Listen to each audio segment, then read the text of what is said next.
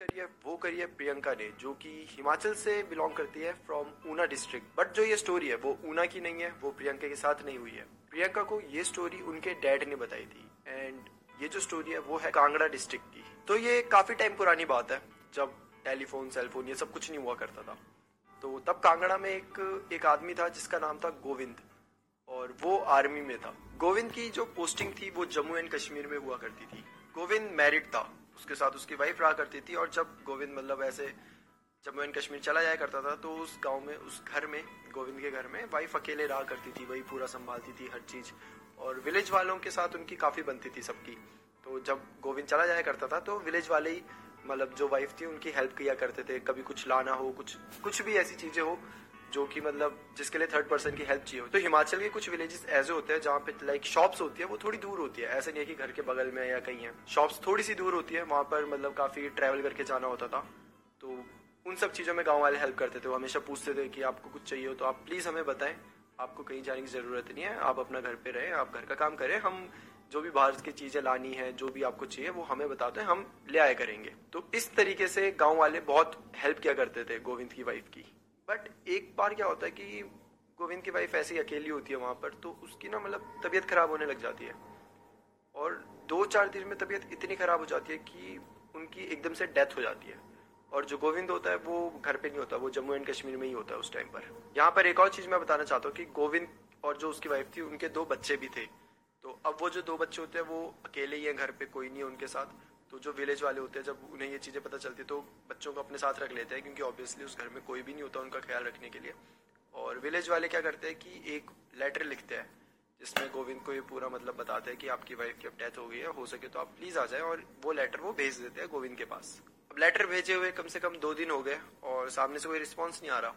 और मैंने आपको बताया था फ़ोन वोन कुछ नहीं होता था कि पूछ ले। तो अब गाँव वाले सोचते हैं कि बॉडी भी मतलब ऐसे पड़ी हुई है, गोविंद का आने का कुछ पता नहीं है, कब आएगा तो टाइम भी बहुत हो रहा है। तो गाँव वाले मिलकर ही जो रिचुअल्स होते हैं डेथ के बाद जितने भी रिचुअल्स होते हैं, वो खुद ही कर लेते हैं और जो बॉडी होती है, उसे जला देते हैं। कुछ दिन में गोविंद को भी वो लेटर मिल जाता है। जैसे गोविंद को लेटर मिलता है, वो बहुत ज़्यादा परेशान हो जाता है अपनी वाइफ के लिए, अपने बच्चों के लिए। सारी जो सिचुएशन है, उसको लेकर गोविंद एकदम से छुट्टियाँ लेता है और वापस गाँव की तरफ़ आ जाता है। गोविंद जैसे अपने गाँव में आता है बहुत परेशान होता है, वो अपनी जैसे बस स्टैंड पे बस रुकती है, वहाँ से उतरता है वो। और जो सबसे पहली चीज़ देखता है, वो देख के गोविंद हैरान हो जाता है। गोविंद देखता है कि बस स्टैंड में उसका कोई वेट कर रहा है।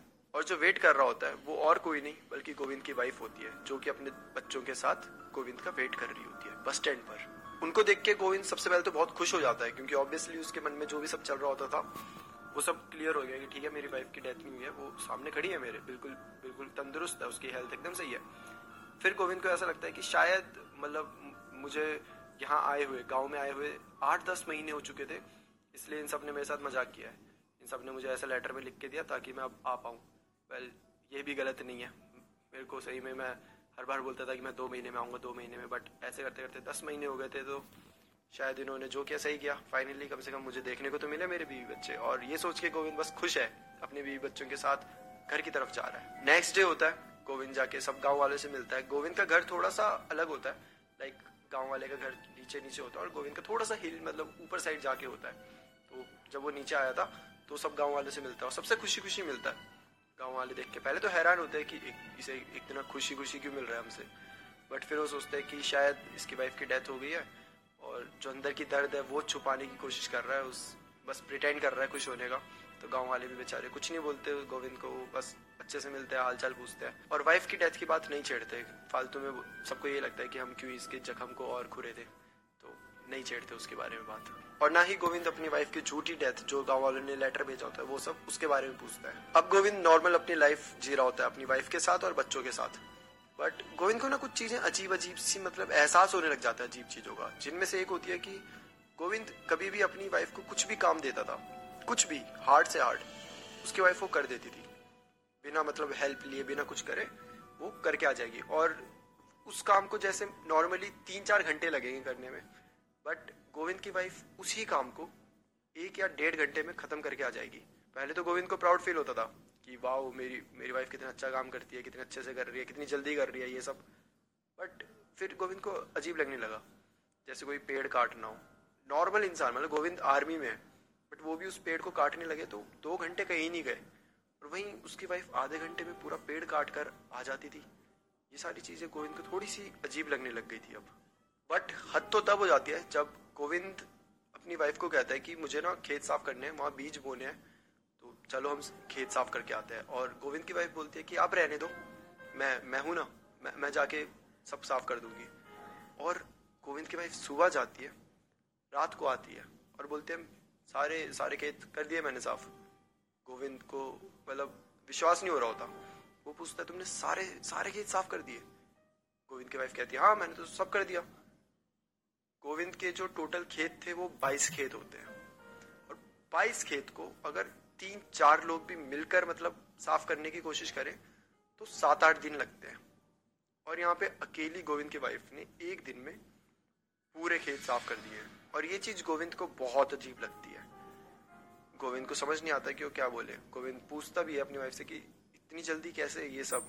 नॉर्मली तो कोई भी इतनी जल्दी नहीं कर सकता। तो गोविंद की वाइफ बोलती है कि, आप जब आर्मी में थे तो मैं यही सब काम वामी तो करती थी तो मुझे आदत हो चुकी है इन सब चीज़ों की। मुझे एग्जैक्टली पता है कैसे क्या चीज़ें करनी है, जिसकी वजह से मुझे ज़्यादा टाइम नहीं लगता। और ये बोलकर वो चले जाती है। और गोविंद भी फिर थोड़ा सा मतलब हैरान तो है बट इग्नोर करता है बात को कि अच्छा ठीक है मतलब होगा कुछ। ठीक है, अब गोविंद थोड़ी देर के लिए बाहर गया है। मैंने बताया था शॉप्स दूर दूर होती है तो शॉप में गया है चीज़ें लेने के लिए। और जब वो आता है तो वो कुछ ऐसा देखता है, जिसको देख के गोविंद मतलब पागल हो जाता है। तो गोविंद देखता है कि जो उसकी वाइफ होती है, वो कुछ खाना बना रही होती है और चूल्हे में बना रही होती है। तो गोविंद जब ध्यान से देखता है तो वो देखता है कि जो चूल्हे की आग है, उसकी वाइफ ने अपने पैर भी उस आग में डाले हुए हैं। मतलब ऊपर वो खाना बना रही है और जो उसके पैर है, वो आग के अंदर है। और लिटरली उसको कुछ भी नहीं हो रहा। गोविंद, ये देख के बहुत ज़्यादा डर जाता है और उसे समझ आ जाता है कि यहाँ बहुत कुछ गड़बड़ है। ये ये मेरी वाइफ नहीं हो सकती जिस तरीके से अभी कर रही है चीज़ें। ये ये कोई आम इंसान कर ही नहीं सकता। गोविंद, वो देखते ही चुपचाप से वहाँ से भाग जाता है और भाग के पहुँचता है सीधा गाँव के सरपंच के पास। सरपंच के पास जैसे ही पहुँचता है, वो बोलता है कि मेरी मेरी वाइफ के बारे में आपको कुछ पता है क्या? कुछ अजीब तो सरपंच बताते हैं कि क्या मतलब तुम्हारी वाइफ के बारे में कुछ अजीब पता है? उसकी तो दो महीने पहले डेथ नहीं हो गई थी? गोविंद बोलता डेथ ये कब हुआ? सरपंच बताते हैं कि हमने तुम्हें लेटर भेजा था।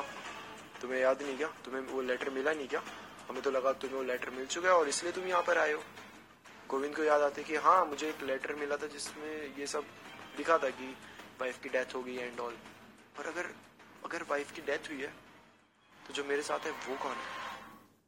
सरपंच जी बताते हैं कि हमें लगा आपको ये सब चीज़ें पहले से पता होगी इसीलिए हम में से कोई भी मतलब आपसे बात नहीं करता था, आपकी वाइफ से रिलेटेड क्योंकि हम सबने डिसाइड करा था कि हम आपको वापस वो चीज़ें नहीं छेड़ेंगे वाइफ एंड ऑल तो इसलिए हम कोई भी आपसे, आपकी बीवी के बारे में बात ही नहीं करते थे। एंड फिर गोविंद, जो गाँव के सरपंच होते हैं, उनको पूरी बात बताता है, जो भी उसके साथ हो रहा होता है, जो भी उसने अभी देखा होता है। तो जो गाँव के सरपंच होते हैं, वो गोविंद को बोलते हैं, हम एक चीज़ करते हैं, हम तुम्हारे घर में गाय के जो गोबर से उपले बने होते हैं, वो लगा देंगे पूरे घर में। तो वो कुछ नहीं कर पाएगी। गोविंद बोलता है हाँ ऐसा कर सकते हैं। तो अब गोविंद जाता है अपने घर और जो अपनी वाइफ होती है, अगले दिन उसे बोलता है कि, एक काम करो, तुम अपने मायके होकर आओ और बच्चों को यही छोड़ दो, मेरे साथ, मैं वैसे कुछ दिन के लिए हूँ, फिर तो मैं चला जाऊँगा।